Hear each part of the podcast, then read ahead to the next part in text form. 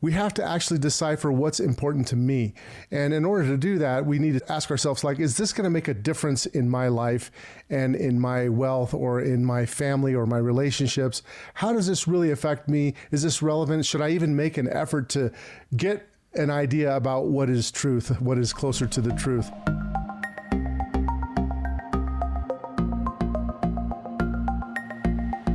Welcome to the Market Call Show, where we discuss what's happening in the markets and the impact on your investments. Tune in every Thursday on Apple Podcast, Google Play, Spotify, or wherever you listen to podcasts. Welcome to the Market Call Show. This is Louis Llanes. I am the founder of WealthNet Investments. Today we have an interesting topic, and I'm really excited about diving in, so let's get going. Hi, this is Louis Llanes. Today on the Market Call Show, I'm going to be doing our summer shorts number two. If you recall, and if you haven't seen the first episode of the summer shorts, I've been going through a series of really a discussion, and I've only done the first one. We're targeting five of these. And the first one I talked a lot about finding what is signal versus noise. And I discussed about how our main goal is to be able to focus on our own personal economy. We need to choose to focus on our personal economy and not the economy, if you will. And I'm going to really be talking about how we do that in a way that could allow us to be better at really all parts of our life because right now I made the case in the first summer short that we are going to have most likely more noise than ever that we've seen in many years because for many reasons we have an economy that there's a lot of things going on in the economy that people don't like. We have inflation, even the housing market is slowing down, and we have an election coming up which generally tends to add to the noise. And as investors, we've had more volatility. And so today, what I'm going to be talking about is protecting your mind and actually what you need to do or what some of the techniques that I have found to be extremely helpful to find out what is the truth or what is as close to truth as we possibly can find. A lot of philosophers have said there's no way to find absolute truth, and that may be true, but there is definitely some techniques we can do to help us eliminate the noise and get closer to the truth and make better decisions. So I'm going to talk a little bit about that today because, you know, you have to decide if information is relevant to you first and foremost. So when you have an environment where there's a lot of noise, they're throwing a lot of stuff at us, the media is throwing a lot of stuff at us, your friends and your family, we have to actually decipher what's important to me. And in order to do that, we need to ask ourselves like is this going to make a difference in my life and in my wealth or in my family or my relationships?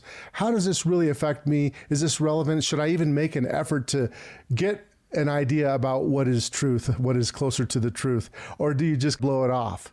because I think there's a lot of things out there that we could just literally not even pay attention to. So they may come your way and people are going to be vying for your attention, and you really just need to not get sucked into a lot of things. So I think that's the first thing is not getting sucked into things and finding out what is relevant to you and make that decision. Is it worth me actually knowing what is true about this issue? And if it is worth knowing because it's going to be relevant to you, then you have to go through a series of kind of steps to find out what is closer to the truth.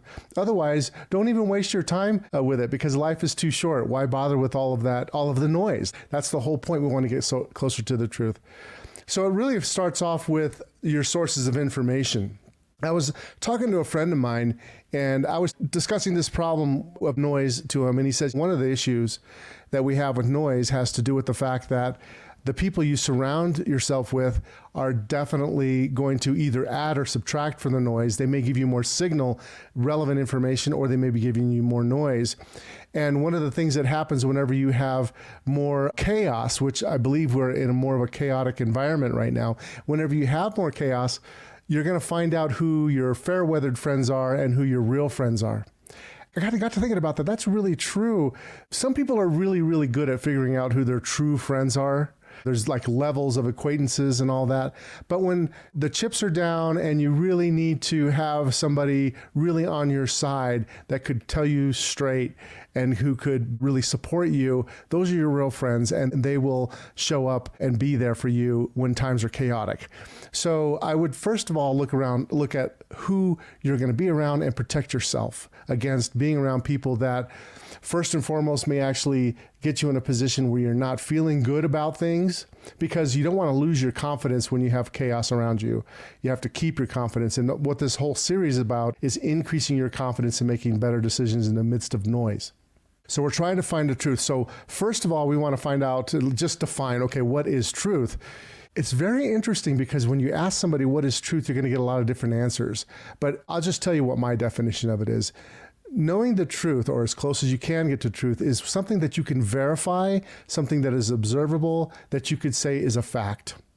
And we have to actually look at our assumptions. So if we have a topic that's come our way and we've decided, first and foremost, this is relevant and I need to get an understanding about what is true about this, not just listen to what people say and just I guess, agree with it on its face, but to really find out the truth, you have to be confident in your own abilities to see if it's verifiable. So that means you have to ask yourself, what are my assumptions that I'm making about this? And the person or source of information, the news source, the podcast, the YouTube channel, the radio show, whatever it is, what is that source of information? What are the characteristics of that source of information? If you worry about your investments, need to make complex financial decisions, or pay unnecessary taxes, a lack of proper financial planning and investing may already be costing you a great deal. When you are ready to turn your piece of wealth into peace of mind, go to wealthnetinvest.com and click on the schedule a call button to talk to us and get a free consultation today. I have some really clear things that I've developed that help me identify how to view a source of information. And this is really basic stuff. And I know it might even seem overly elementary to people, but sometimes a reminder is good. But your source of information, we want to have those be most reliable as possible. And there's really three things that I like to look at. And number one is what is the background of the person or the entity that is giving me this information? What is their education? Would be the second thing. And what is their incentives? Incentives is a big one. So let's go through them really quickly. When you're talking about the background, we want to know what are their experiences because everybody has advice or news biases and things like that based on their experiences. So it's good to know their background. And the education, obviously, we want to know what level of education they have, both formally and informally. In fact, the more life has had ups and downs in, in my world, I've actually realized that the non formal education is much, much more important than the formal education.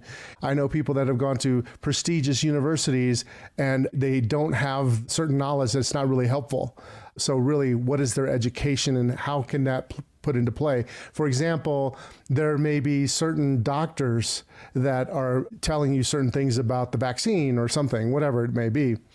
And those doctors may have an incredible education and background, like real life background, but the media may not be paying attention to them. I'm just using that as an example because that's kind of been in the news in the last year or so but it could be any topic where you a lot of times what will happen is you'll have really good sources of information people who have the perfect background and a perfect education and they don't have any incentives to tell a non-truth. That was the third part of it telling a non-truth. They have incentives to say a certain thing whether they have to follow the money kind of a thing so if you follow the money and that person has an incentive to have a certain view, then you have to kind of discount that view.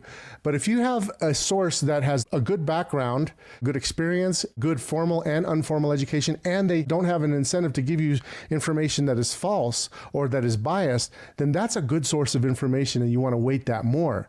But you don't want to go with one source of information. It's better to cross reference. That's where verifiability comes into play. So in our world as investment managers, a big part of what we do is what I call, well, what's called triangulation where you have multiple sources that you can logically triangulate into a truth. Some people call this working with what's called first principles, where you say, What do I know with the most certainty that is true? And you start with that first. What do I know to be true at the very basic level, fundamental basic principles? And what can I infer from that? And what can I logically move towards? And that will help you make a better decision. So that's the other part of it. So we talked about the background education incentives. The second thing is how can you use logic with first principles, starting with what you know to be true and triangulating into a conclusion. And then the third thing would be to seek different opinions. Don't just go and listen to CNN or just, don't just listen to Fox. Don't just read the New York Times. There's certain people that I respect very much, but every time I talk to them, the, every source they talk about is the New York Times. Or every time I talk to them, the source is Fox News. Sometimes, and a lot of times, I was talking to a friend of mine and I said, you know what? the truth is usually somewhere in between. Sometimes it's all the way one way or the other, but if you don't have a diverse opinion set and people with the background education incentives, you put that all together, you got a really good chance if you use logic to get closer to the truth. So I want to talk about another part about how we can get to the truth. It's really, really important to understand why we have so much fog. It's almost like the term fog of war. You may have heard of that term, there's fog of war. And that's just because people just throw up smoke, right? There's a lot of reasons why that happens, but it's important for us to understand that because as we get into a more political environment during an election that politicians tend to want to simplify messages because it's very easy to spread a message very quickly if it's easy to understand and if it's simple. The problem is is that the world is not simple and there's a lot of nuance in the world. Like right now, a lot of people talking about abortion, and that issue is not black and white. It's not really far on one side. It's like you can take a stance that's really far on one side or the other, but reality is somewhere that is more nuanced. So it's important to take these simple messages and deconstruct them. That means pull them apart and to avoid labels. You know, you hear these labels all the time, and politicians love to use labels and so does the media. And what those labels do is they keep you from getting to the truth because they mask and they categorize and they bundle concepts together, and people will make assumptions. The main reason why truth is not found a lot of times is because we make assumptions based on labels and oversimplified messages. You have to deconstruct them. So, first thing to do is recognize that a label is being used. If you notice that there's a label being used, try to just ignore the label and then try to ask questions with your sources or to yourself as far as to do more research and find out what are the elements of that label not just a blanket thing like conservative or Democrat or left or right or whatever it may be, or oil companies are bad or whatever it is, or electric companies are good or Elon Musk is bad, or there's just all these different ways that we can label things. It's definitely more nuanced in the real world. So we have to do that. So the last thing I wanted to mention uh, about that is that support is a big part of this. I talked earlier about people that are around you. We have to identify who our phony friends are and who our real friends are. And the way you figure this out, and my buddy James gave me this, and I think it's brilliant, and I know it's so overly simple, but it's true, in my opinion. The way you figure it out is the golden rule. How does a person treat you, like when times are rough or when times are chaotic and you're trying to figure stuff out? Are they treating you how you would like to be treated? Are you treating them how they would like to be treated? It's all about the golden rule. The more a person treats you like you would like to be treated during times of chaos or uncertainty, the more chance that that's a real friend and somebody that can be emotionally and logically behind you that will tell you the truth and that will also uh, help you make better decisions. So I just want to just wrap that up and just say when you're finding the truth, you have to protect your mind, you have to find out what's a verifiable, observable facts. And the way you do that is by looking at your sources of information, the background education incentives, and then use logic with first principles to logically triangulate into what is most likely to be true and to seek different opinions with those right litmus tests, the right characteristics that you're looking for. And then you have to deconstruct oversimplified messages and labels. And you have to recognize that you need a lot of support when the noise gets high. Now, I hope the noise doesn't get as high as I think it's going to be, but if it does, I'm hoping that this podcast can help you make better decisions. Now, the next summer short, I'm going to be talking about the cycle of emotion, which is a very, very big part of understanding how to do well when there's a lot of noise. That's summer short number two for today. Hope you're doing well. We'll talk to you later. Bye. The latest episode of the Market Call Show, make sure to like, subscribe, and follow us on Facebook, Twitter, and YouTube. Go to marketcallshow.com for all our past episodes and sign up to get alerts for new episodes. If you enjoyed the content of this episode, please leave us a five star review and comments. The information in this podcast is informational and general in nature and does not take into consideration the listener's personal circumstances. Therefore, it is not intended to be a substitute for specific, individualized financial, legal, or tax advice. To determine which strategies or investments may be suitable for you, consult the appropriate qualified professional prior to making a final decision. WealthNet Investments is a registered investment advisor. Advisory services are only offered to clients or prospective clients where WealthNet Investments and its representatives are properly licensed or exempt from licensure.